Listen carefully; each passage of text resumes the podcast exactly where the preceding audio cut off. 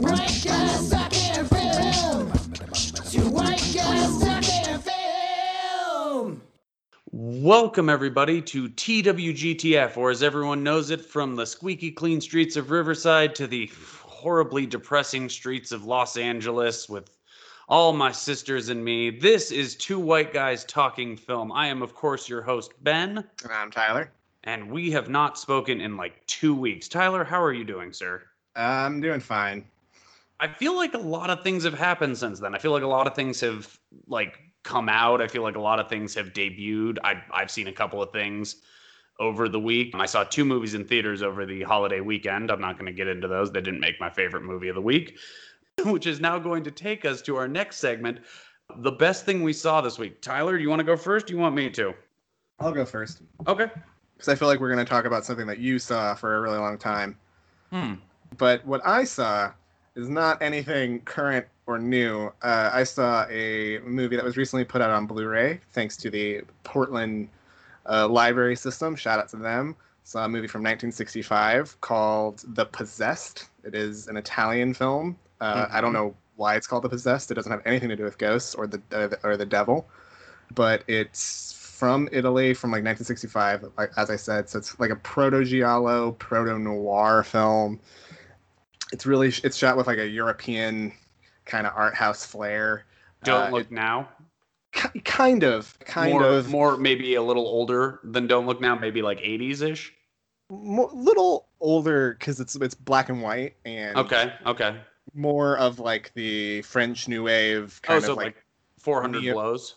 Yeah, so like 400 Blows, like the neorealism, like Bicycle Thieves style of things sort of unfold slowly in the camera. Did you give me this movie? I did not. What movie did you give me to watch? And I still haven't watched it. Did I give you? I'm blanking. It was about. You said it was like some. It was like your favorite movie. Oh, was that like Eyes Without a Face? No, I've seen Eyes Without a Face. It was like some. It was like a one-word title, like Possession. Oh, it's Possession. Oh, so it was Possession. Okay. It was Possession. No. Well, then I need to watch this movie. It wasn't Possession. You need to watch Possession because Possession. I mean, I might actually pick Possession in October sometime, but watch Possession. That movie's also great. No, The Possessed is a new movie I just watched this week. Oh, so this is called The Possessed. Okay, I thought it was called Possession this whole time. I was like, fuck. Listen. Okay, so The Possessed. Horror movies be reusing the names a lot. But The Possessed is from 1965. Again, like I said, it's an Italian movie. It is about a writer who's kind of burnt out on like living and like doesn't really understand his place in the world and is kind of like tired and like breaks up with his girlfriend, goes to this like seaside, like this lakeside like hotel, and is looking for this girl he met there the last time he was there like a year ago, only to find out that recently she has committed suicide. And kind of falls down this like web of conspiracy of like what could have happened to her, what led her to that, or like did someone murder her? Essentially, it's very basic. The plot where it gets weird is that the movie is like kind of shot in like a really art housey like Bicycle Thieves kind of like way, more like Cocteau, more like the 1940s like what is it? Beauty and the Beast, kind of just like really artful and like weird, like dreamy. It's really, really good. People should check it out. Okay, I like a good horror. I like a good weird horror movie that the title sounds way off. The Italian title is The Lady of the Lake, and that makes way more sense with what the movie's going for. But like Americans were like, that's The Possessed. Fuck it. Who's in this movie? Nobody of note other than, let me look it up. There's an American. And you said it's 1965? 1965. It was recently put out on by Arrow Video, who do some amazing restoration stuff and put out very weird things. Okay. Yeah, I'm going to put this on my watch list. Oh, okay. So The Possessed. Okay. Yeah. You mentioned earlier... You said something along the lines of, you think I'm going to go a long way about something. I think we're going to have a long conversation about something. And why? What do you think that's going to be about? There's a tentpole movie. Well, not tentpole, but like... yeah, it did not do very well. A big, quote-unquote, elevated horror, quote-unquote, movie that came out recently. What's the name of that movie? It's called Midsommar. You'd like to think that's what we're talking about, but no. I got high on Tuesday when I had finished unpacking my house, and I put on Goodfellas, which is just slightly better than Midsommar. Trust me, right now, you're only getting a stay of execution. I'm still going to prove you lit that bus full of nuns on fire and get you sent to the chair that is Midsommar. You have a date in October as well, and it's going to be with that movie when we really discuss it on a big episode. But no, we are not going to talk about Midsommar. I watched Goodfellas, and fuck me. I think Goodfellas is Martin Scorsese's best movie. That movie is so easy to watch at any point, at any time. It's nearly 3 hours long, but it doesn't feel like it. It's so fucking good. Yeah. Really? It's good. It's incredible. Good. It not only ensures that Ray Liotta, short of what you did to deal with Midsommar, light a bunch of nuns on fire, will work for the rest of his life. He's not only that, he's flanked on one side by De Niro giving a fucking Oscar-nominated performance, and he's fucking incredible. And on the other side of him is fucking Joe Pesci in his fucking Oscar-winning performance. And Joe Pesci is captivating, minute one to minute end in that movie. Joe Pesci's very fun in that movie. I think Ray Liotta is probably my favorite performance. Oh, Ray Liotta is a breakout star in that movie. Oh God, the "you fuck my life" thing, and when they start when everyone starts laughing, it might be my favorite Ray Liotta image of all time. It's just him pointing and laughing. It's really good. It's a movie too that it kind of reminds me of what he would do later with The Wolf of Wall Street, with him talking to the camera at one point. He does that more in The Wolf of Wall Street, but also the over narration. It works. It's such a solid Scorsese movie, and it's got the tagline for that movie sums it up perfectly. 3 decades of life in the American mafia. That's it. It sums up the movie. You don't need to know anything else going into that movie. It's so good. It's such a good movie. Yeah. You're out of your mind. I'm not out of my mind. It's just, I don't like Scorsese in... That movie lost to Dances with Wolves for Best Picture. Tell me what kind of justice that is. Look... I'm not going to defend Dances with Wolves because that's not a good movie. I hate that movie explicitly. That movie's very bad. I'm just going to say that I don't like Scorsese in that mode, if that makes sense. What do you mean? His best mode? Gangster picture mode? What do you mean? No, just talking to the camera, really fast paced. I know it's what he became famous for, but so good. He's so good. It is really good. I don't know. I just I just made more Kings of Comedy. If that makes sense. Remember to turn up the wattage on Midsommar an extra 50 points when he. Really digging myself a hole, guys. No, you're fine. I'm not going to take that on you. We are going to talk about Midsommar though, because fuck me, ladies and gentlemen, there is what I think is going to be a debate coming about this movie. Yes, give me time. Let me write points. Let me pull the Hereditary and watch it 5 more times. Yes, just to really know I hate it. Yeah. Let me figure this out. I don't want to say that we're fighting for the soul of Ari Aster and if he gets to work again, but oh my God. Oh, are we? If I could stop Ari Aster. No, shut up. Shut up. Shut up. He's one of the 4 faces of modern horror. You shut your mouth. Shut the fuck up. No way. No, he is. He's so good. He's so fucking good. No. We're not doing this now. This is in October. We're not doing this now. Not throwing around face of modern horror. Get the fuck out of here. Who's the face of modern horror? That's a good point. I have no idea. No. I'm saying who isn't the face of modern horror? It's not fucking Ari Aster. Because now I can just put Ari Aster and face of modern horror together. It'll sound a little off, but it'll work. People will buy it. I'm like Mysterio in that Spider-Man movie. People will believe what I tell them to believe. By the way, Spider-Man is fucking fun. Oh, yeah, I haven't seen Endgame, so. Oh well, if you've seen a thing online about Endgame, you've probably seen Endgame. I don't want to see Endgame. I don't know if that's. I've been really dragging my heels on seeing Endgame. You probably should, because it's probably going to be on my list somewhere by the a year's end list thing. Yeah, I forgot about that. We have to watch all each other's year's end. Good luck getting through mine. Oh no, I have a lot of. I'm looking forward to it. I'm really gonna turn my brain into a different mode that month. That takes us out of the best thing we watched, and the lights are going down, and people are like, "God, those were a lot of previews. What the hell? Were they drunk this week up there?" And Tyler's now coming on stage as the lights are starting to dim, and he's going to introduce our first movie. So take it away, Tyler. So the first movie is one of 2 box office bombs I have for you this week. It is a comedy. It is directed by 2 people. The first of 2 that is based off of a comic book. and is about a ragtag group of friends who suddenly become superstars over the course of a couple of days, I think. I don't know how long it takes, but anyway, it's Josie and the Pussycats. Jeez, it's so huge. Oh, this is only the beginning.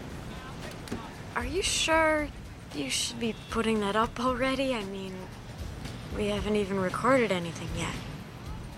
What if you don't like it? What if nobody likes it? Hey, don't worry. If you screw up, we'll just put somebody else up there.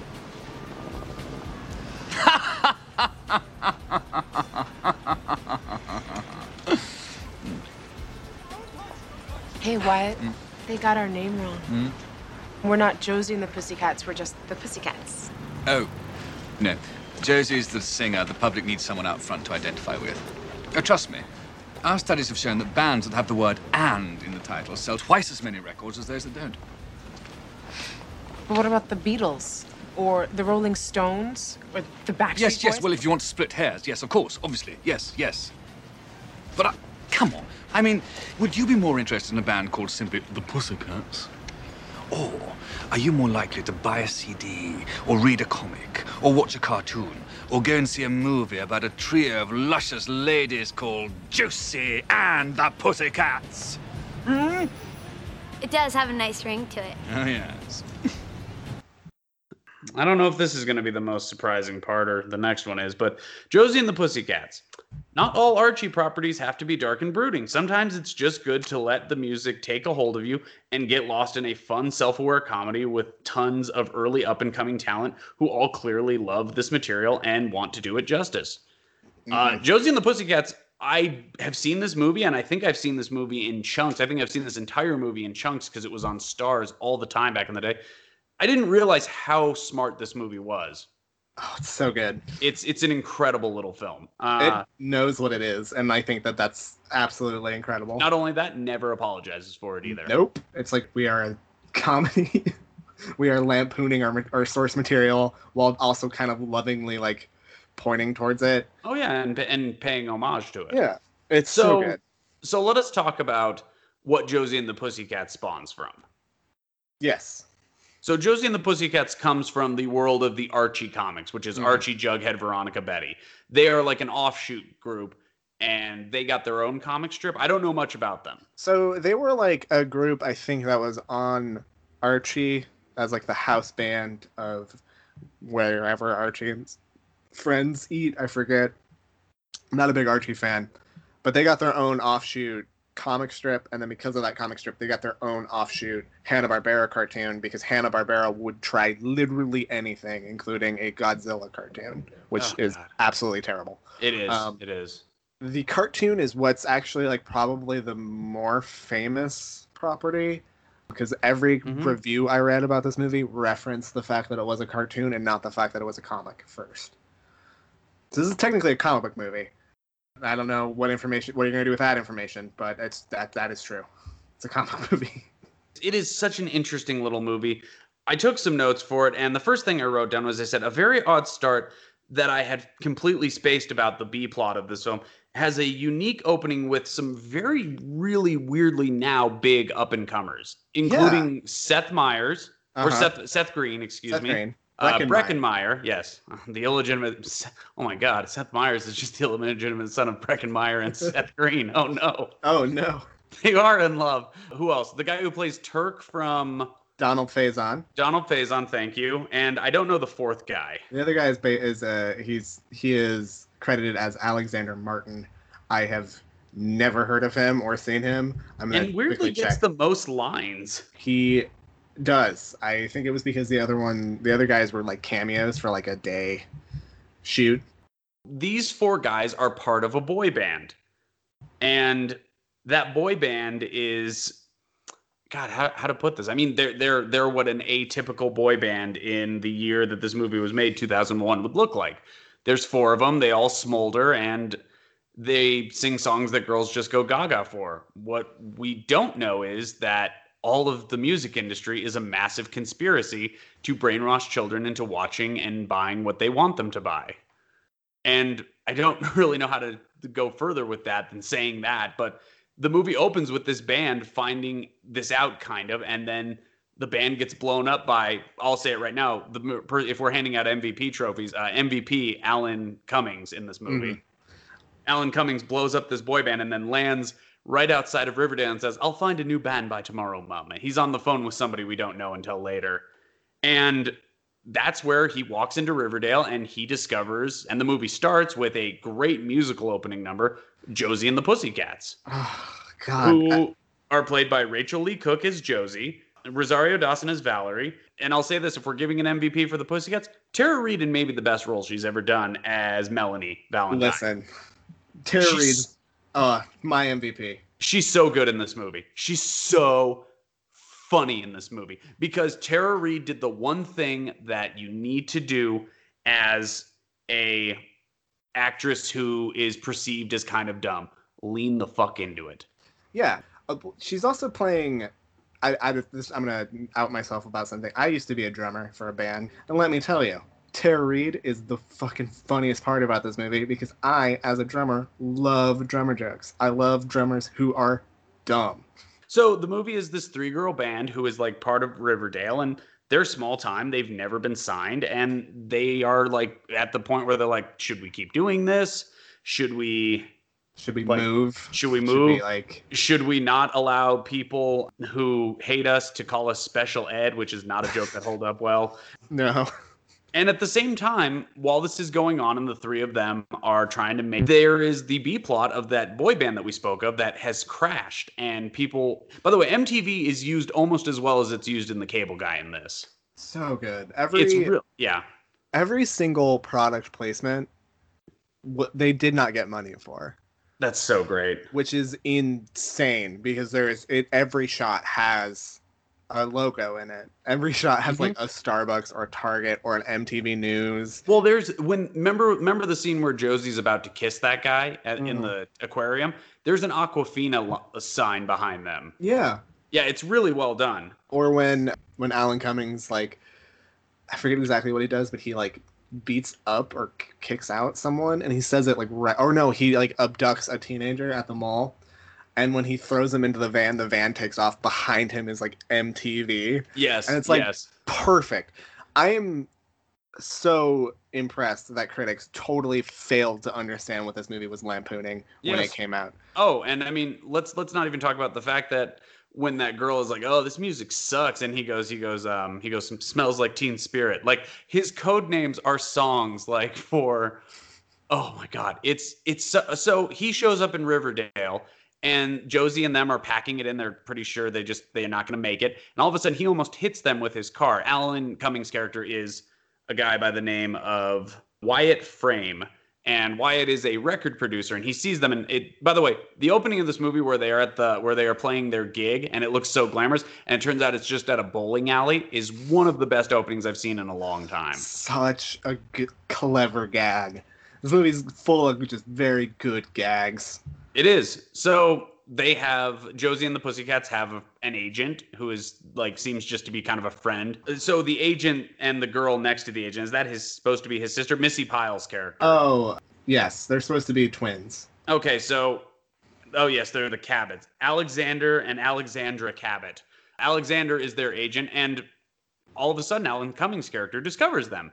And the way he does it, by the way, it's a little corny, but it works when he holds up the blank CD case in front of them. And like the world's number one band is like being taken down from the digital poster. Oh my God, it's so good. That's right. Oh my God, it's so good. Like I said, just like so many good things happening that you have to pay attention to. It's a very clever movie. So the three of them are told by Alan Cummings' character, "I want to sign you for this. You're pretty amazing, and we wanna sign you to this big record deal." Not having heard a single thing they've played. He just saw them with instruments. And they go, "Isn't this seem a little soon?" And he goes, "Okay, girls, I'll be walking away now." And they sign because the movie doesn't go anywhere if it doesn't. And they're flown to New York to be part of this big record deal. And it's at this point we start to discover what I said before, and I might take it out and put in here. The fact that the big record company is using popular acts to sell children things. Yeah, it's like literal like subliminal messaging where it's like, buy a Big Mac. And the way it works is like they'll put on a song and be like, "Girl, you're the only one," but they have, and they say it specifically, the voice of the movie phone guy saying, "Buy a Big Mac. You want a Big Mac? Soda go to Old Navy." Yeah, go to Old Navy, and it's like, dude, I really want a Big Mac. Yeah, and I love Old Navy, and like the way they do it is so funny. My favorite is when Tara Reid, after they listen to their own song, is like, "And now, I'll play it back with the mega sound."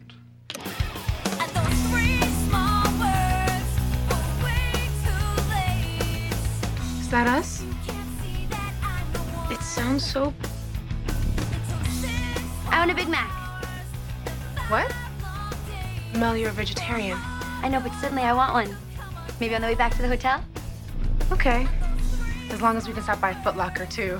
I'm dying for a pair of old-school tree horns. Jerkin tree horns are the new Adidas. Rosario Dawson's like, "You're a vegetarian." She goes, "Yeah, but I think I want to try one." And she has like almost the way they light her face in that scene. She almost has like an animalistic look to her face. Oh, it's so good. Terry's very good. Yes, Terry. Yes. Well, we will get to each of them. So Alan Cummings signs them to this big. By the way, Alan Cummings is a villain straight out of a Roger Moore Bond movie.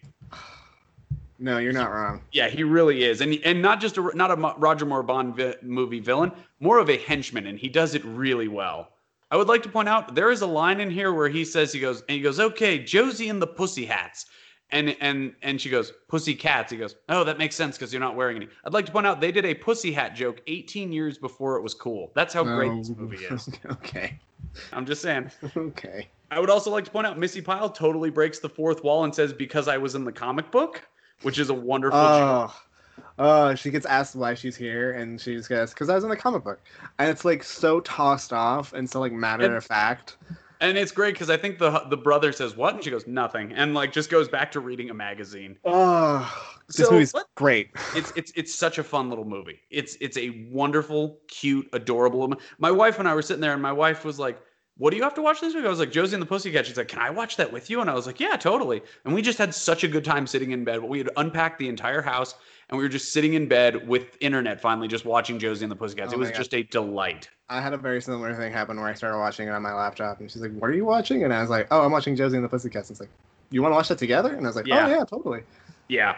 So let's talk about the three stars of this movie. Let's talk about Rachel Lee Cook, let's talk about Tara Reid, and let's talk about Rosario Dawson. I think they're the only three that matter. They're the ones who are on screen the most. Well, who do you want to start with? Well, let's start with where they're billed. Let's do Rachel Lee, Tara Reid, then Rosario Dawson.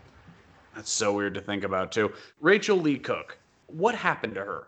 It's just one of those things where I feel like this is, like, sort of the end of her career. I mean, this movie wasn't big. Like, it was a bomb, and this definitely was, like, a string of bombs for her. You know, though, you say bombs and you say this is the end of her career. She's not stopped working since then. Like, I'm looking at her career. She has three fucking Lifetime movies that appear to be a trilogy. And I'm sure those movies paid her. I'm sure she has a minimum that she has to get. She's on Criminal Minds now. She does a bunch of, like, Hallmark stuff. Like, I just think she should have been bigger. She really should have. She's in a movie called 1114, which I haven't seen since I was in high school. I remember 1114. I remember liking it when I was a kid. Don't know if that holds up. I always thought she was just adorable. She was the girl in a movie who you wanted to protect. That's why she's great in She's All That. Oh, She's All That, and this is incredible. Because at the end of it, you realize she doesn't need to protect it. He does. I don't know what more to say with her. I would like to see her have a nice little comeback thing. That's the best I can say about her. Yeah, it's one of those things where I feel she might have been a person, too, who, like, she was at the height of all that Weinsteinism stuff. Maybe she just, and let's be honest, She's All That is a Miramax movie. Yeah. She may have just walked away and was like, "Nope, not doing that." Yeah, well, this is a few years after She's All That. That's not a Miramax movie, I don't think. I think it's Paramount. Isn't Miramax She's All That? No, this one. Oh, no, I meant for She's All That is why I mean. Yeah. I was going to say, I'm pretty sure it is because there's that great joke in Jay and Silent Bob Strike Back where he goes, "Don't they only make classy movies like The Piano and The Crying Game?" He goes, "Well, after they made She's All That, everything went to hell." Fair point. So, Josie and the Pussycats. The next person we have to talk about is, and I think it's for the Pussycats, it's you and me, it's both of our MVP. Mm-hmm. Tara Reid. What happened to her? The amazing thing is, before this, she's in a Robert Altman movie, and she's also in a Coen Brothers movie. What Robert Altman movie is she in? She's in Dr. T and the Women. I've never seen that movie. I have not either, but I know it exists. Okay, and she's in The Big Lebowski. And let's be honest, she's kind of a big part of The Big Lebowski, despite how small of a role she has. Mm-hmm. She's a really, important character. Should I put her most famous line, right here? Yes, definitely. From that movie? Go for it. You're not blowing. Our guest has to be getting along, Mrs. Lebowski. Oh, you're bunny. I'll suck your cock for $1,000. Wonderful woman. We're all very fond of her, very free-spirited. Bran can't watch, though, or he has to pay $100. That's marvelous. Okay, do you know what that line is? No. Okay, well, you'll enjoy it when you hear it. Yes, a few weeks from now when I hear it. Yes, so after this, she does Van Wilder. Which is, say what you will, it's a very big movie. It's a big movie, but ugh. And then I think she has, this is when the troubles start happening, when she goes, off the deep end and starts doing a lot of drugs, because then it's, movies I've never heard of. Well, I would like to point out something. You didn't mention something in her filmography right there. She does American Pie. Oh, yeah, you're right. And American Pie, say what you will, it maybe doesn't hold up in some ways. Maybe it's problematic in other ways. American Pie was a massive fucking film. She's in both of them. She's in all of them. She's in American Pie 2, I believe. She's in American Reunion. Oh, God, is she? That one sucks. I haven't watched past the second one. They're just, nah. Yeah, she's in some big stuff. And you think the troubles is drugs? What do you think? It's drugs. It's for sure I believe drugs. She had her own little TV show and yeah, it's bad. Alone in the Dark. Oh God. Yeah, which I think is directed by Uwe Boll. It is certainly directed by him. Yes, yeah. That is a way to put it. I don't know how to feel about Tara Reid because she's in a bunch of Sharknado stuff now, so she's working. She's clearly still gotta pay them bills. Yeah, she's in a bunch of movies on Wikipedia do not have hyperlinks. So yeah, and it's weird. We started off with what I think at this point in 2001, Rachel Lee Cook was the most famous out of these three. And Tara Reid was probably right in the middle, and then it was Rosario Dawson. We've almost come the exact opposite way now, where I think Rachel Lee Cook is the most obscure, Tara Reid still in the middle, and we now come to who I think now is a pretty big star in her own right, Rosario Dawson. Yeah, Rosario Dawson is... she was a pretty big star then, because she was, in Kids. We don't have to go into Kids. I'm in a good mood. Let's not talk about Kids ever, please. Oh, yeah. Dear God. Movies that have kids in them, Tyler. And in the title. But she has a pretty good little career. And Rosario Dawson is now bigger than she was then. Yeah, she works after this. The next year she does, Men in Black 2, which is a bad movie. Adventures of Pluto Nash, which is a worse movie. 25th Hour... Which is a great movie. Great movie. She has Rent, Sin City, Clerks 2. Hold on. Start back there. You said she does Rent? Rent. I hate Rent. Rent is really bad. I'm not going to argue for Rent. Yeah, Rent is really bad. Do not like it. What does she do after that? She does Clerks 2, you said? Clerks 2. I mean, she's great. And she's fucking charming in Clerks 2. Yeah. She does Death Proof. That's a fun movie. 7 Pounds. Boo. Eagle Eye Boo. 7 Pounds is a movie that had a lot of buzz when it came out. Yeah, it was called Oscar bait, and they did not bite. I'm not saying, and she just continues to work. She's in Trance. But she's that's right. That's a bad movie. That was the second movie. Oh well, I don't know about all that. I like parts of Trance. There's a moment in that movie. That was the first movie I ever saw with my now wife Brielle. This is before we were even dating. And Rosario just comes out with the fucking hardwood floors. And I was just like, oh, this is fascinating. And Brielle just kind of looked over at me. I'm like, what? What am I supposed to say here? Good Lord. And I'll say this. Out of the three of them, I will happily push Tara Reid into traffic. And I will just tell Rachel Lee Cook to run to get next to Rosario Dawson. Rosario Dawson is just, I don't know if there will ever be another woman who is just on Rosario Dawson's level of just sheer And it's you know what it is? I'm looking at her right now. It's her smile. She just has this incredible smile. She's very charismatic, even if a lot of the movies that I've noticed I either don't like or haven't seen. She works a lot. Oh my God. Yeah, she does She does like 4 movies a year. I mean, a lot of them's voice work, but like still. That still pays. Yeah. That's insane. This movie, I guess, at its core is a weirdly musically mixed up romp with 60s spy elements to it. Yeah, weirdly. To explain to everyone what they're doing. They're brainwashing children. So Parker Posey, who's the best. She's so good in this. Who I love and is on a whole nother level of camp than everybody in this movie. But needs to be. She is at like a 25, and you're like, a 25? I thought the novel went to 10. She is at a 25. Oh, it broke off, baby. Yeah, it broke off and kept going. She owns Mega Records. Essentially what she's doing is trying to convince the government to do this big plan for this like giant first Josie and the Pussycats like show where everybody wears these weird like headphones, and it'll basically like mind control them like completely to where they're kind of like zombies. And what she's trying to do is to get everyone to like her so she can like take over the world. Okay. Before we go any further, because I think we need to worship at the feet that is Parker Posey. Yes, what is your favorite Parker Posey movie, and what is your favorite Parker Posey moment in this movie? Oh, when she has the suit that has like the birds or whatever are like hanging off of them. All the little feathers coming off of it. That is the best. And every time I see that scene, I'm like, that is amazing. And what's your favorite Parker Posey movie? Is it this? Hold on. Oh, Best in Show is that's pretty good. Kicking and Screaming, I don't think she's in much. Yeah, it'll probably be Best in Show. Okay, so Best in Show. So the scene where she has the feathers and Best in Show. Mm-hmm. For me, I think it's the scene where you're first introduced to her, because this is really the first time good meets evil in this movie. Ladies and gentlemen, the head of Mega Records and the host of your party, Fiona.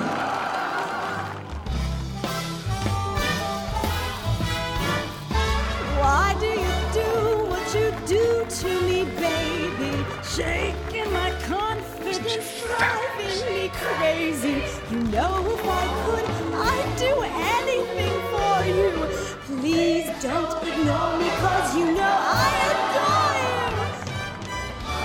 I'm Fiona. Welcome to your party. Enough spectacle. Let's go be girls. This is my girly room. No boys allowed. Come on, girls, sit down. We'll gossip.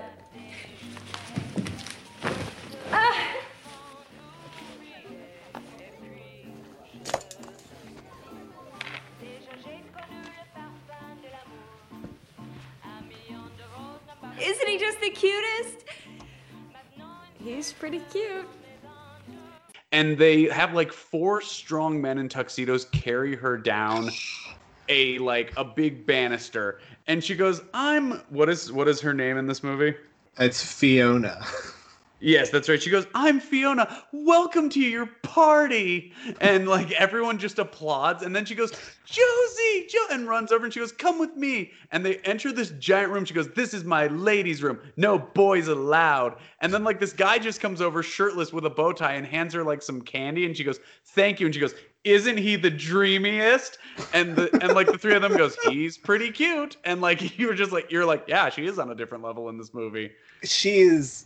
And like she's so socially awkward, but she's so wealthy, no one's gonna tell her no. It's so great. So good. It's like the movie is good, and then it like keeps introducing like people and like players to it. And once it introduces Fiona, you're like, this is the best. This is at like the perfect amount it needs to be. I'm totally on board. And just so people don't flag us later, my favorite Parker Posey movie is Blade Trinity. It's a great performance wrapped in a terrible movie, but she is so funny in that movie. I mean, when Parker Posey gives Triple H shit, there's no way I'm not laughing. Like, it's great. There's if that's the case, then I should also throw out Scream 3, which is a bad movie.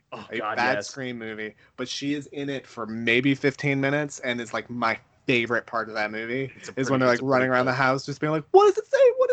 Like, she is it's so good. Parker Posey is amazing and deserves all the love in the world. they meet her and things start to, and throughout this whole time too, Valerie and Melanie start to suspect that like they're trying to break up the group and put Josie on her own path to solo artistry. And Valerie is super suspicious of it. And like Alan Cummings is always like forgetting her name, not inviting her to parties and stuff. By the way, do you have a favorite scene in this movie? Yeah, we already did it. It's just the lion, the comic book lion, and like the opening is like really good. Okay, like, the opening. I would like to talk about my favorite scene. This is when I knew this movie was on a whole nother level. Alan Cummings' character says, "We're going to have Josie stay here and work on lyrics tonight. You two are going to go and be on TRL." Val, we're on TRL. Hey, check out the view. It's fake. Wow, this stuff looks so different on TV. All this stuff is fake. Where is everybody? Where's Carson? Yo, kitty cats. How you ladies doing? Carson Daly. Welcome to the show. You're not Carson Daly. What are you talking about? Of course I'm Carson Daly. Check the nails. You need to call me. I got plans. All right. Is everybody ready to start the show? Oh my God, it's Carson. Oh my God, it's Melody. Yo, man, you gotta stop trying to be me with the nails thing. What you saying, man? A brother can't be Carson Daly? Nope. That's not what I'm saying. It's just that I actually am Carson Daly, so it doesn't work right now. Well, who's gonna bring my gazoons, man? I'm Carson Daly. That's pretty good, man. Who else do you do? Well, I do Mike Tyson. I would take a bite out of you. I'm... Okay, what is going on? Is this TRL or not? This is not Total Request Live. It's more like Total Request Dead. Yeah, you see, ladies, we've only got one request today. And that's to kill you. Carson said he's gonna kill us. Like, that's the request. All right, man, I got the blonde. He's not kidding. Go! And oh, yeah. Valerie and Melanie are sent to TRL, and this ties into another scene which we have to touch on to get to the end. And they say, "Where's Carson Daly?" And all of a sudden, this guy comes out, and this guy is played by Ari Spears, and he'd probably same age as Carson Daly, but he's a black guy. And he goes, "Hey guys, I'm Carson Daly." And they go, "You're not Carson Daly." And all of a sudden, here comes around the corner the real Carson Daly. He's like, "Hey man, you can't do me. It doesn't make sense." And like Melanie, by the way, Tara Reid's character, the sweetest character in the world. Bake sales, she helps puppies. She wants to like believe everything is possible. She goes, "Oh my God, it's Carson Daly." And he goes, "Oh my God, it's Melanie." Like just Carson Daly. Every time someone would cheer for TRL, I bet it just ate at him. And he goes, "I'm going to let it loose in this performance. I'm going to be the worst Carson Daly I could be." Do you want to know a fact about this scene? Go ahead. So at the time of the shooting, Carson Daly and Tara Reid are engaged. Of course they are. Yeah. And they break up, like, I think months after this movie came out. That sounds about right. Yeah. But so, and you find out that like Carson Daly and Ari Spears, I don't know why it's Carson Daly because he's involved in this giant scheme to brainwash children, have to kill Tara Reid and Rosario Dawson's characters. And Ari Spears just does impressions while he tries to beat one of them to death. He hits one very problematic impression. I think I wrote down, I said, the Bill Cosby impression is wonderful, but it does not hold up in some ways. Points for the impression. Yeah. No longer applicable. And they eventually outwit these two because Ari Spears, I think, trips and knocks himself out. And Carson Daly is trying to kill Melanie. And the two of them realize they have so much in common. And then she says, "Maybe we could go out." And he goes, "Yeah, you think?" And then she grabs a cutout cardboard of Matt Damon and knocks him off the stage. And she goes, "Yeah, right, like I'd ever go out with you." And then she looks to the cardboard cutout and goes, "You on the other hand," which is just, Tara Reid is so funny in this movie. She is exactly what this movie needs, which is... Well, and almost whereas like, Fiona, what's her name? Parker Posey is playing on a different level and doesn't realize it. I think Melanie knows how to weirdly stay in the lines but not be too over the top. Yes, exactly. Like, it almost feels like anytime we have a dead space, let's just have her do something in the background. Exactly. Like, it's not like she is overshining anybody. She's doing exactly what is right for the scene, what is right for the joke. This is probably Tara Reid's best performance. Yeah, I would not disagree with that. I mean, I haven't seen Alone in the Dark, but obviously. We'll take a gamble and say this is her best performance. Yeah. So they eventually get out and get back to Josie, who is at this point listened to the CD that Alan Cummings has given her, which has brainwashed her into thinking that her two friends are evil. Josie, quick, open the door.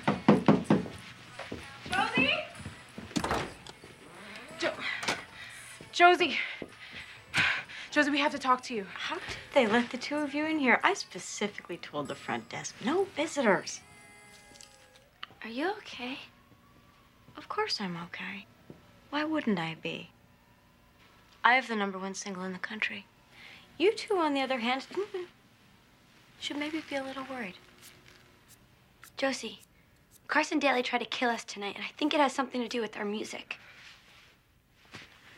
Why do you call it our music? Are you even listening? I am listening very carefully. And do you know what I'm hearing? I'm hearing someone glomming onto my talent and my credit. Our music, Mel? I basically write all of it. Josie, no you don't. We write it together. Oh. Okay, so if we're all doing equal amounts of work, why isn't the band called Valerie and the Pussycats? I knew it.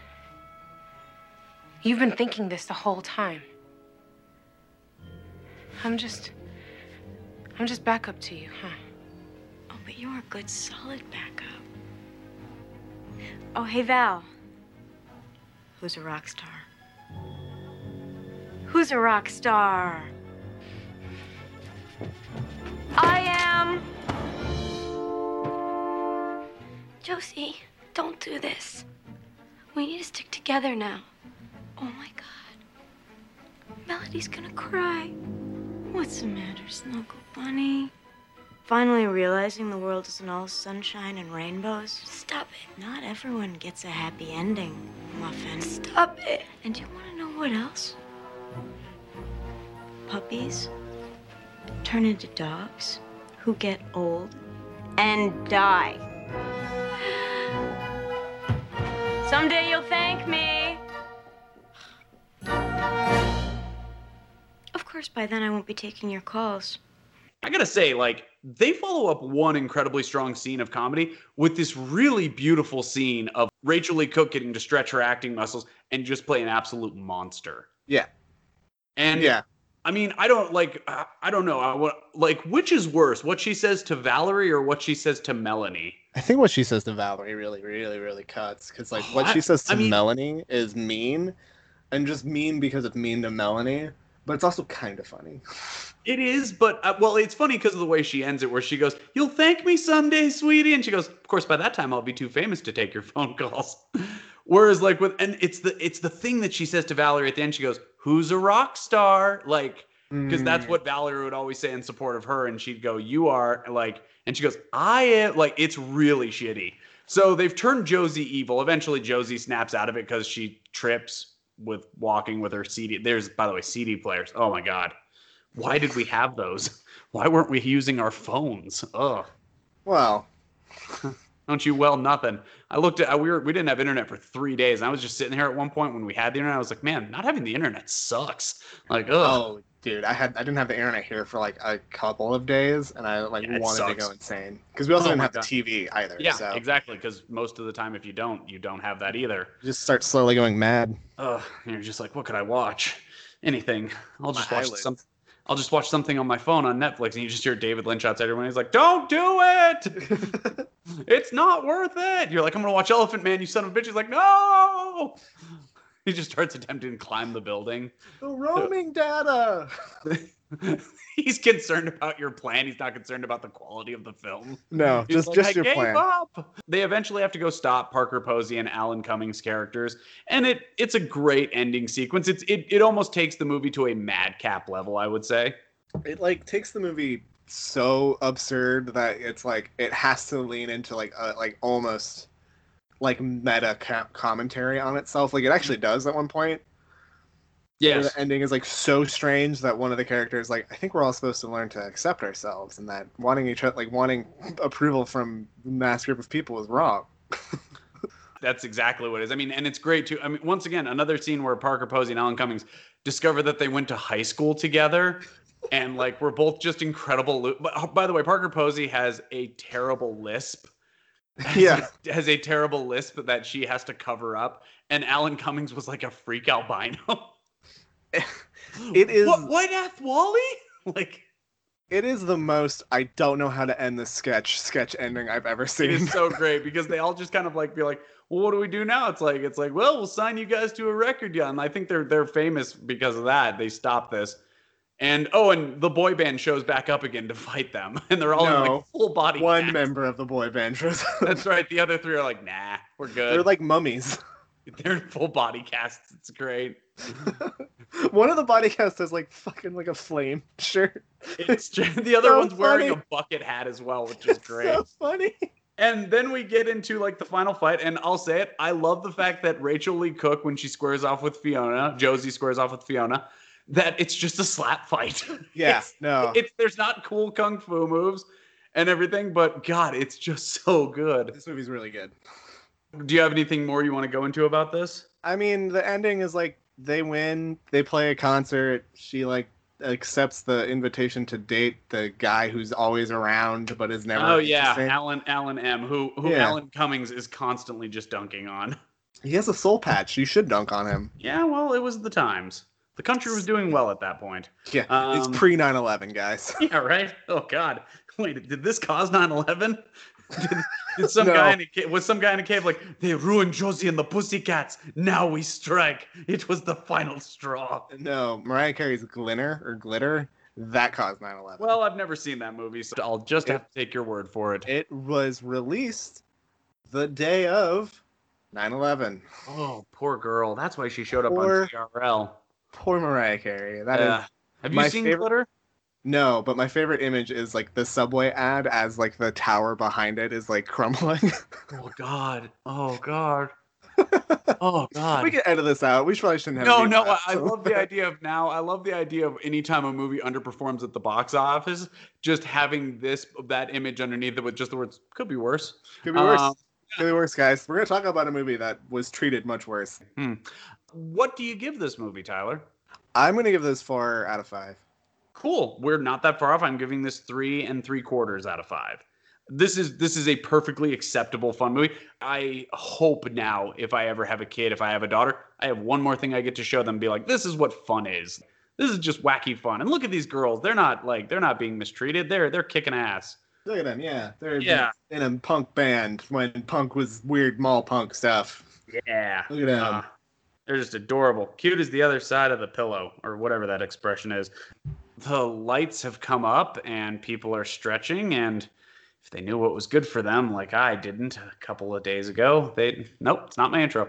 They will be sitting back down, and Tyler comes back out on stage, and he's going to introduce our next movie.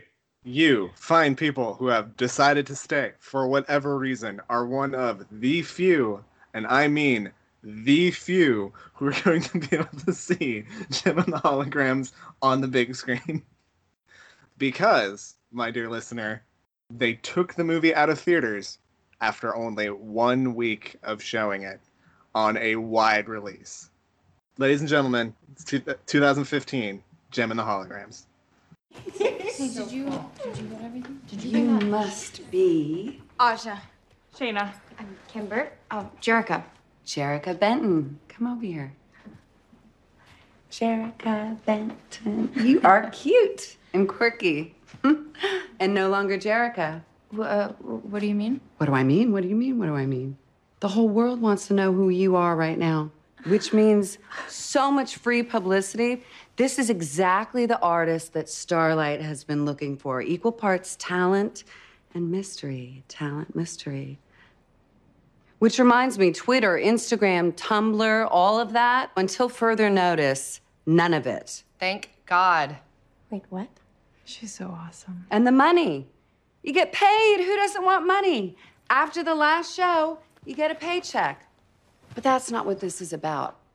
I want you all to think of this as an opportunity to reinvent yourselves. Escape, you know? Forget all that dismal mediocrity that you grew up in. Maybe take this moment to decide who Who do you want to be? Who is that person? What does she look like? And reimagine yourself the way you want to be. With a little help, of course. I want to start off with this. I have a message to you from my wife. Oh. It's you suck because we had to sit through this. I got to tell you, you're making a real case for Existence not to be the worst movie on this, worst reviewed movie from me. Because what the fuck was this, Tyler? Seriously, you know what, actually? I'm glad we spoke about Gemini Man beforehand because I'm now going to say this. It's like the director of this came in and said, what if Josie and the Pussycats wasn't fun? Like, that's what this movie is. It's an unfun version of Josie and the Pussycats. Listen, I know what this movie is. This movie sucks. It's a big suck is what it is. It's not a big suck. Oh, well, agree to disagree. I think it's good. Well, good. Did you see it in theaters? No, I wanted to. I wanted to. I bet you did. Go, but they took it out before I could go see it. Okay. Well, I didn't know that fact, and that's very interesting. It's like one of 3 movies that got pulled, just got pulled from wide release. Wide release. So you want to guess how much money this movie made? Oh, not a lot, I'm betting, which I don't think it deserves to. I don't think it's that good. It made $2 million out of its $5 million budget. This was only a $5 million budget movie? Man, yeah. Motherfuck. Looks good for a $5 million movie. Yeah, I get. Oh no, it looks great. Shut up! It looks. I hated this. No, yeah, trust me, there are 2 scenes in here that I can't attack. The scene where she's singing solo on stage is incredible. Right. That's really well done. That's really like whoever did this movie probably is a music video director if I had to guess. Yeah, John M. Chu. He directed a lot of music videos. He also directed. Well, I'll get into it. Yeah, okay. So give the plot of this movie, please. I'm going to start up just by saying straight up, this plot does not matter. The movie does not care about this plot. Yeah, because it decides to be a different movie halfway through. It does, and it's better for it. No, it's not. Yes, it is. No one wanted that fucking robot. That robot, oh my God. It's like if Robbie the Robot inbred for 400 years, or however long it was from Forbidden Planet to when this movie was made. He inbred, and that's what we've got. We've got this stupid little robot. Oh, I hate that robot. Yeah, you're not wrong. I'll give you that. The robot sucks. He sucks on ice. Anything you dislike about this movie, I will argue is probably because it's not very good. That does not matter. I really do like this movie. Okay. And I know it's not for everybody. Like, I know... There's like logic gaps. You bet your sweet bippy it's not for everybody. Terrible, and the movie is like kind of horribly acted. And the weird thing is, I don't know if you picked both of these because of the subject matter, because the thing was guilty pleasures, but these are so similar in some ways. Like there are 2 characters. There are characters in each of them. Like the character of Fiona in this. Is flanked by the character, or in Josie and the Pussycats, is flanked by the character of Juliette Lewis's character in this. Mm-hmm. They're pretty much the same fucking character. And they give the same type of performance. And Juliette Lewis don't. Juliette Lewis sucks in this movie. Oh, she sucks. Disagree. I could see a whole spin-off movie with Fiona from Josie and the Pussycats. Juliette Lewis is terrible in this movie. And she looks like she's sleepwalking her way through it. I'm not wrong. It's an opinion. I'm not saying it's fact. All right. You don't like my opinion. All right. Oh my God. I'll take it back. And I'm going to say this. This movie should have been 30 minutes shorter. This movie's 2 hours. This movie's almost 2 hours. And it takes for go into the plot. I'm sorry. I'm not going to talk anymore. This is your movie. Yes. I disagree with the Juliette Lewis thing. I'm sorry. I shouldn't have said you're wrong. That's my bad. No. That's okay. My bad. That's okay. It's okay. I will agree with you. This movie is way too long. But the movie is about a teenage songwriter named Jerrica Benton. By the way, she's a fucking bag of water throughout this movie. I hate her. Like, she's not likable. Like, I don't know why, but I just don't like her in this movie. Ben, yes. You're not wrong. Thank God. Okay, good. At least you can agree on that.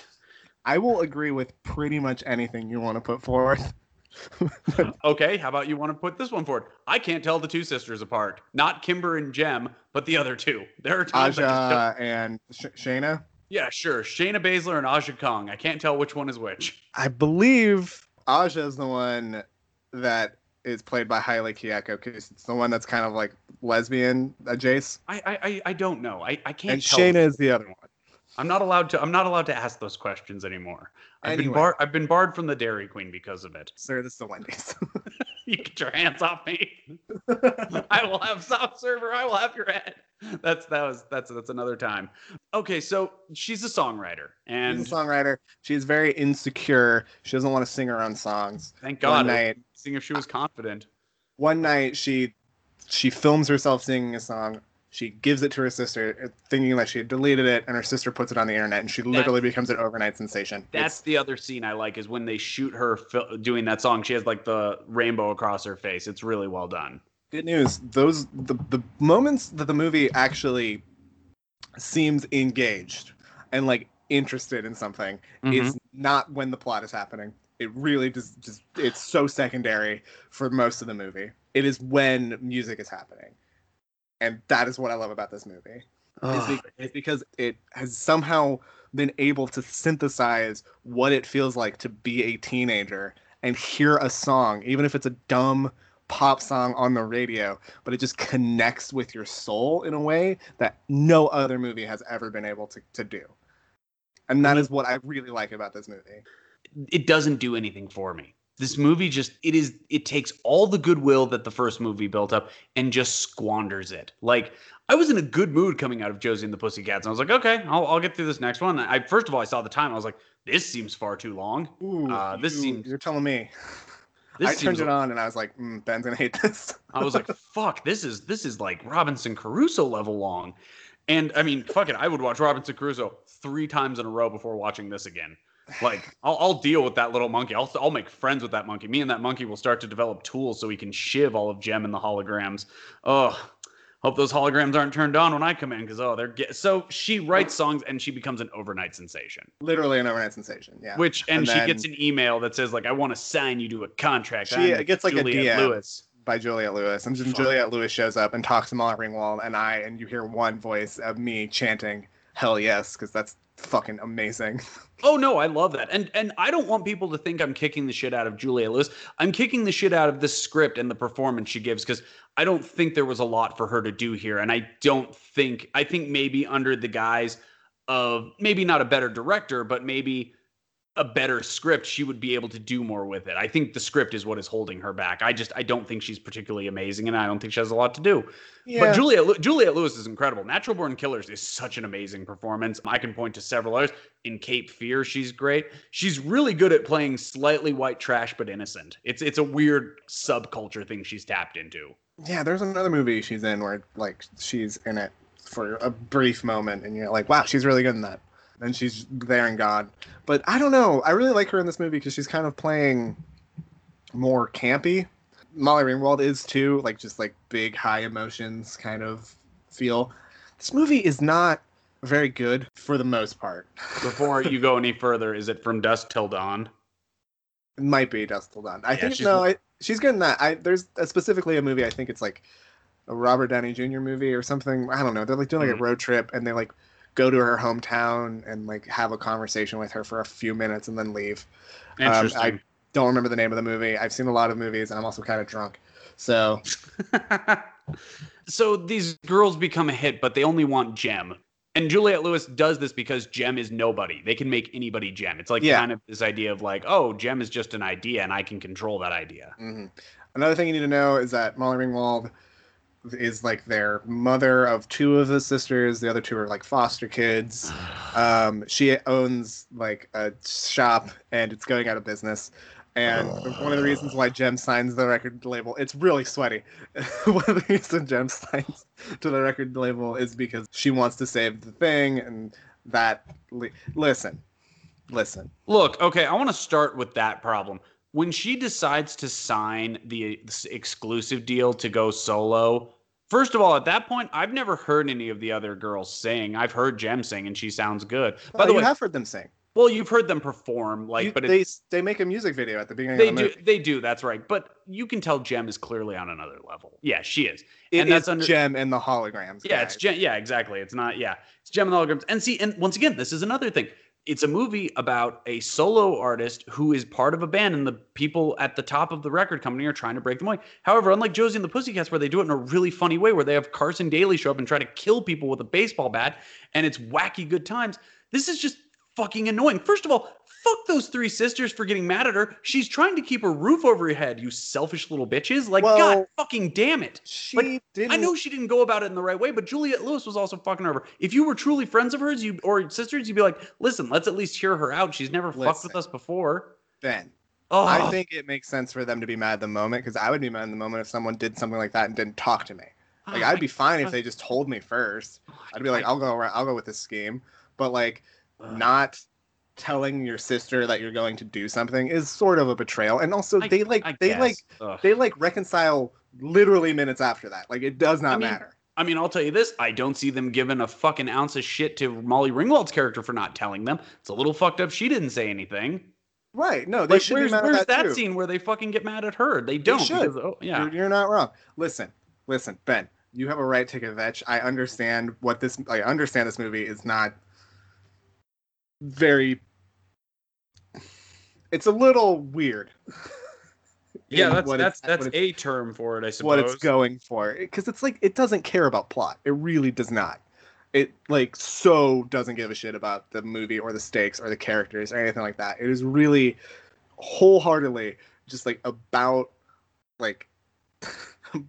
what it feels like to be young and liking music, and that's all I care about. And it's the only reasons why I like this movie so much is because of that. It's because I relate to that a lot for some reason. It's so fucking frustrating, and it's a vexing movie because I don't care about any of it. I just don't. I don't fucking like it. It's annoying at best, and it's the exact same fucking film as the first one. That's what's so vexing. They had the template there. Why didn't they just do that movie again? Because that movie didn't make money. And this movie didn't make money either. And guess what? This one didn't fucking either. So you didn't do anything better. I'll bet you fucking Josie did better than this. It had to have. It was more of a bomb, actually, because Josie was on a $39 million budget and only made like 19 back. So it's technically more of a loss. But this movie's only like a $5 million budget. Oh God! And it only made like $2 of it to paint the. So she has a robot with her too. By the way, this is just a little robot because her dad was an inventor. Because sure, why not? And you think to yourself, that's weird. I mean, it's nice she kept that robot along. So when they get flown back to LA, the robot turns on, and the robot starts to like send her on an adventure to discover something. Which, fuck you, who cares? Fuck off. It's also very sweaty. Ben, real quick, what's the name of the robot? Oh, it's not Cerebro. It's a bunch of numbers. It's 51N3RGY or Synergy. Oh, God, fuck off. Synergy. I didn't, oh, God. I'm sorry, I'm putting you through so much pain. It's okay. It wasn't that bad. I mean, I'll tell you this. I fell asleep 3 times during it. So fucking say no to a paycheck, Rock. What the fuck, man? Oh. No, this was a favor because the Rock did a movie with the director just like a year or so ago. What was it? Before this movie came out. It's G.I. Joe Retaliation. Oh, yeah, that's right. The good G.I. Joe movie. It is the fun G.I. Joe movie. Okay, let's jump into him real quick because I don't think anyone in this movie is famous enough or has warranted a career to talk about. We could talk about Molly Ringwald, but I don't know. I mean, Molly Ringwald will work for the rest of her life because Molly Ringwald at one point was the face of the 80s. Like she translates books now. Good for Molly Ringwald. Sounds like she's doing a lot of good work. Sounds like she really knows that God is going to try to smite her for this Jem and the Holograms thing, and she's trying to make up for it. All right. What I'm just saying. God is still a vengeful God, and He knows what sin is, and He will find the sin. No, I'm kidding. It's not that bad. Let's talk about this director. I don't know much about him. His name is John M. Chu. I really like his movies, and this was like sort of my gateway to them. Give me your 3. My 3 are probably Crazy Rich Asians, because I do actually really like that one. This movie's probably number 1. And also, what is it? Step Up to the Streets. It's really good. Okay, I'm going to tell you right now. I don't know if I've actually... Hold on, let's start at the bottom. And we're going up. I've never seen Step Up 2. I've never seen Step Up 3D. I doubt you've seen the Justin Bieber movies. Oh, that's a big 10-4. I have seen G.I. Joe Retaliation, so that's number 1, although it doesn't have Joseph Gordon-Levitt as Snake Eyes. What? Listen, that's a problem right there. Isn't he great as Snake Eyes in the 5? He is, in a fucking terrible movie. Oh, it's so bad. So good. Now You See Me 2 is not fun, a great. Nah, not, sure. Yeah, it's not fun. Now You See Me. It's not Now You See Me 1 though. That's a way better movie. Crazy Rich Asians I have never seen, which I'm told by everyone I would like. Fun romantic He's comedy. Got, Jesus Christ, he has 10 movies coming up. Yep. Wow, good for that guy. He's doing well. So 12 In the Heights is gonna fucking probably on because it's a musical and this guy shoots music really well. Yes, I will give him that. He does have that ability. So she is forced to sign a solo contract. They are not friends anymore. All of a sudden, they are friends again because Jem discovers what it is she needs to make this robot work. Synergy. Fucking hate that name. It's her earrings that she was wearing in the beginning. She gets them, and I know you're asking, does her dead dad have a monologue in this movie? You're goddamn right he does. Yeah, because he's one of the holograms. Ugh. And it also, this time, Juliette Lewis, who turns out to be a real snake in the grass, she meets Juliette Lewis's son, who is also part of the record company, and he's like their handler, I guess, because he's trying to learn the business? I don't know. He also has a dead dad, and we learn that he is actually going to inherit he's supposed to inherit the whatever. It's fucking stupid. You just brought me a lot of joy with like being like, fuck you, who cares? You're watching this movie. Fucking whatever. We got the four of you's money. We're gonna take this out in a week. I don't know. You bought a ticket to Jem and the Holograms. Why are you complaining? Yeah. Yeah. You know what this is. You know, listen. It's the line from It's Always Sunny where have you ever seen the episode called Day Man? Oh, yeah, Damon. Where he pulls out the gun and Danny DeVito goes, what the hell is that? He goes, you know what it is, bitch. And like just shoots him like three times. That's exactly what this is. It, like anytime something in this movie happens, I go, what the hell is this? It's like, you know what it is, bitch. It's Jem and the Holograms. I don't understand. Like people really bag on this movie. And like, I get it. It's not great. Oh, it's fucking upsetting. But it's fucking Jem and the Holograms. Yeah, I don't care. I don't know what that is. It's based off a fucking Hasbro toy. That should have ticked me off immediately that this was going to be bad. You know what's never worked? A fucking Hasbro toy movie. Those fucking Transformers movies, now they did very well, fucking suck. And good. What's that? Dark of the Moon's good. You like Dark of the Moon? Joking. Oh, I was going to say you are fascinating. I'm going to get a science study on you. Oh, the first one is fun. I will defend the first one. John Turturro is just trying so hard in that movie for no reason. So Jem and the Holograms, what else do you want to say? They come back and they eventually sing together again and they're sisters. They're not really going to break up. I do like the ending. I don't know. You mean the ending where a man decides what they're going to be called, Tyler? Do you know who he's talking to? It's some writer for Rolling Stone. I don't give a shit. No, the person who's talking to is the creator of Jem and the Holograms. Is that so who that's kind of like a wink, wink, nudge, nudge. Too bad it's not as good as Josie and the Pussycats. Sure. Raspberry noise. Did you stay for the mid-credit scene?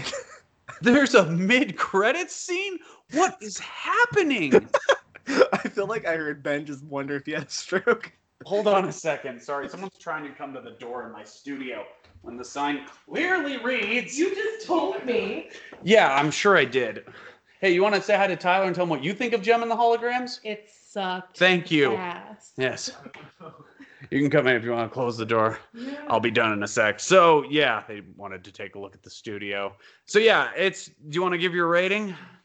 No, I want to talk about the mid-credit scene really quick. Okay, let's talk about the mid... Did you know there was a mid-credit scene in this movie? Now I got to go back and watch it again. Ugh.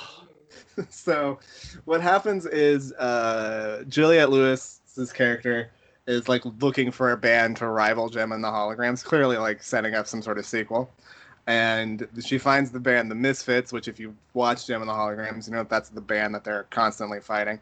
And the lead singer of that band, Pizzazz, is played by Kesha. Anyway... You're telling me there's a mid-credit sequence in this where Juliette Lewis, finds an evil band to take them on, and the lead singer of the evil band is Kesha? Yep. Babe, that's a movie we need to make now. What is happening? Yeah. Oh, yeah. This is just... It sounds terrible. I don't know what to do anymore. Ugh. Oh, my God. That was... What the fuck? What the fuck, man? Ben, you're going to really, really mad at me. No, I'm not, because you're picking the next two. Oh, wait. You're picking the next two. That's right, I am. I am picking the next two. Yeah. So let's give it some star ratings, and let me see if I can book a cheap ticket up there, depending on what yours is. Give yours first, because I might have to end the Skype call. Yeah, you might want to start fortifying that door because what's the name of the guy who plays the artist? You're going to get the same treatment as him when you thought you'd go beat him up before you saw the artist. However, this time I'm justified. There's no court in the country that'll find me guilty of this crime. They'd be like, you beat that man so badly and he's your friend. I go, he showed me Jem and the Holograms. They go, we rest your case, Your Honor. He's free to go. We'd also like to apologize to him and give him this McDonald's gift card for $10. That's one double quarter pounder meal. Yes, it is. One that I will eat while my hands are bruised from going after you. One that you will eat as a free man. Yes. While you are in the intensive care unit of the film hospital. P.S. I'm the guy who runs the film hospital. You will get nothing. No. You want me to give mine first? Yeah, you go first. 1.25 out of 5. It could be worse. This movie. It could be worse. It could be Existence, but you're really trying. You want that movie to get over. I feel like I defended it a little bit. I might have bumped that star rating up like at least one quarter star. Nope, that rating was put down yesterday at about. No, I'm gonna assume that I bumped it up one quarter star, and you can't stop me from thinking. Sorry, no, Harry Dean Stanton ain't in this movie. You ain't making your cause. Oh, okay. What is yours? 4.5 out of 5. That's fine. It's a guilty pleasure. I love the movie Street Fighter, and no one understands it. You are within your rights. That was the beauty of these movies. No matter what you gave them, you're kind of exonerated. Yeah, no, I love this movie. I know it's bad. Or I know why people don't like it. I'm not going to say it's bad. I know it's a problematic fave. Oh God! Is it ever? Can I tell you something? Go right ahead. They have a mid-credit sequence. Yeah, they have a mid-credit. What are you talking about? Can I tell you for real, Zanes? I did not know they had a mid-credit sequence, and I've seen this movie 4 times. That this is my 4th time watching it. I did not know they had a mid-credit sequence until I watched it with my girlfriend, and we were talking about the movie, and the credits just kept playing because we didn't turn it off. And then we saw the mid-credit sequence, and we were both like, what the fuck? Like, why? Oh, my God. But we also want that sequel, because that sequel sounds great. Look, I'll go with you on opening day. I'll tell you this. If they can make that sequel and they can get all these people back, I'll happily go with you. That'll be wacky good fun. I mean, a lot of those people aren't working right now, so I'm pretty sure they get most of them back. Yeah, I'm sure they aren't. There's a reason. You're in jail. You're in movie jail. The only one that would be hard is Haley Kiyoko, because I'd like to call this movie Jem and the Hollow Point Grams, where she just takes out the rest of her band for being dicks to her. She saved the house, and they give her no one apologizes for it. By the way, no one says, "Hey." No, they do. They do. Yeah, they say like, "We're sisters. We'll always be together." Exactly. Sorry, we were acting that way. Yeah. I love you, Jem. I love you, Kimber. Kimber. Says it 9 fucking million times. While you're ranting, real quick, I do want to give props to the person who does the cinematography, because I do really beautifully love done. It's so good. That's so good. That's probably why it has half of my rating to it. I'm so glad that person is working with Chu again and is working with them on In the Heights. So I'm very excited. Very excited. Yeah, no, that'll probably be good. I'm not sure. I've heard of In the Heights, but I don't know anything else. Oh, so the lights have come up. People are taking out their get 10 free movie double features after you watch 10. I don't know. Who knows what it's called? And they're holding lighters. Everyone going, okay, this guilty pleasure shit ends now. Both of you. We're not just talking about Jem and the Holograms. We're also talking about Rosemary's Baby. You guys getting all weird and sad on us last week with that crap. You figure it out. Cable Guy was good. Josie and the Pussycats was fun. But you guys get it back in line. We want a normal thing next week. Tyler, it's your turn. What are we doing next week? So the topic for next week is movies that take place on a hot summer's day. Movies that take place on a hot summer's day. Or hot or in the heat. Just like movies where there's a lot of sweat. So movies that take place in the heat. What an excellent subject. I like it. It is starting to get hot. And I want to go to a place that I have actually been that is hot. And I got to tell you, New York City is a very hot place. And you and I are going to be taking a jump back in the Wayback Machine to next week for 1989. When we take a look at the hot Brooklyn streets on a particular day where you and I are going to ask the question if you and I can both do the right thing. You're going to need an excuse to buy a Blu-ray. Yeah, oh, good. I'm glad. That movie's amazing. Yeah. After that, we are not going to leave the city of New York, but however, we are going to take a trip all over New York City, and you and I are going to follow an unlikely pair of friends who did not start off as friends, who have to do something that involves stopping a man from blowing up cities And you and I are going to watch the third installment, and I think there's an argument for maybe the best part of the series, Die Hard 3, Die Hard with a Vengeance. I have not seen that movie since it was like playing on TBS. I don't think I've ever seen it without a commercial. It's a pretty incredible little film, and I cannot wait to discuss it with you. So next week, guys, that is 1989's Do the Right Thing, and that is 1995's Die Hard with a Vengeance. Join us for a steamy time next week where we talk about movies in the heat or whatever the hell it is I was talking about.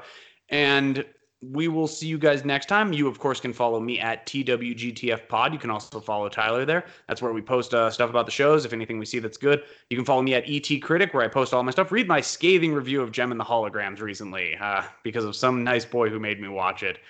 And you can follow me at Benjamin Colton. And, yeah, that's everything. Tyler, do you have anything to plug? I mean... Go watch The Possessed. It's really good. I thought you were gonna say go watch Jem and the Holograms. So I was like, no, I know what I'm doing. Yeah, and yet we still watch Jem and the Holograms. So for Two White Guys Talking Film, I am of course your host Ben, and I'm Tyler, and we will catch you guys next time. And remember, guys, don't make other people clean up your trash. They're probably already watching you make out and thinking, why her? Why'd she pick her? Why not me? Why couldn't it be me? I don't know. Is this Jem and the Holograms? Is this still in theaters? How is this happening? What's going on here?